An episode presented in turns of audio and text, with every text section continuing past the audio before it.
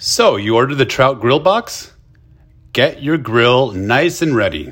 Start up the charcoal and don't put anything on them until your grill is nice and hot.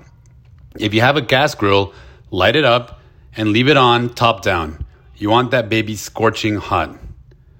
You will receive in a box the following items two trout fillets, a mixed vegetable including asparagus, mushrooms, fiddlehead ferns, zucchinis, and tomatillos.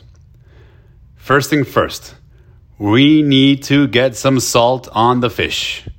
Unpack the steaks and place them on a plate.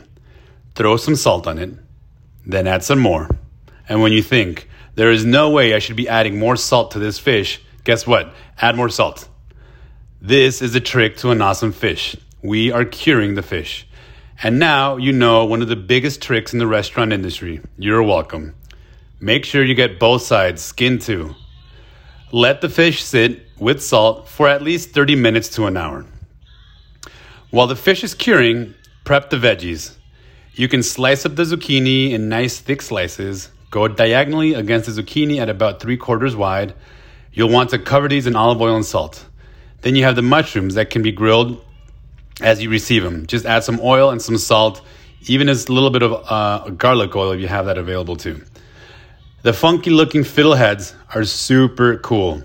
Toss them in a bowl with olive oil, salt, and some chili flakes. Put whatever you have around. Do you have some nutmeg? Why not? Do you have some fennel seeds? Great. Whatever random spice you have laying around, these fiddleheads pick up a ton of flavor. The tomatillos you can either leave whole or cut into large, thick slices. Get your grill ready it should be nice and hot now. Get a piece of paper towel and soak it in oil. With your tongs, pass the oil over the grill. It will burn and smoke fast, but no worries. Do it again. Essentially, you are creating a barrier the, between the metal and your fish. It also allows for the meat not to stick to the grill. Nice. Now you have seasoned your grill and got it ready for some awesome food. Okay, is your trout ready? Is the grill ready? Awesome. Let's do this. Remove the massive salt from the trout. It has done its job. Pass it under some cold water or put it in a cold water bath. What we want to do is get rid of the solid salt. Then pat the, t- pat the trout with some paper towels. You're going to place the fish skin first on the grill.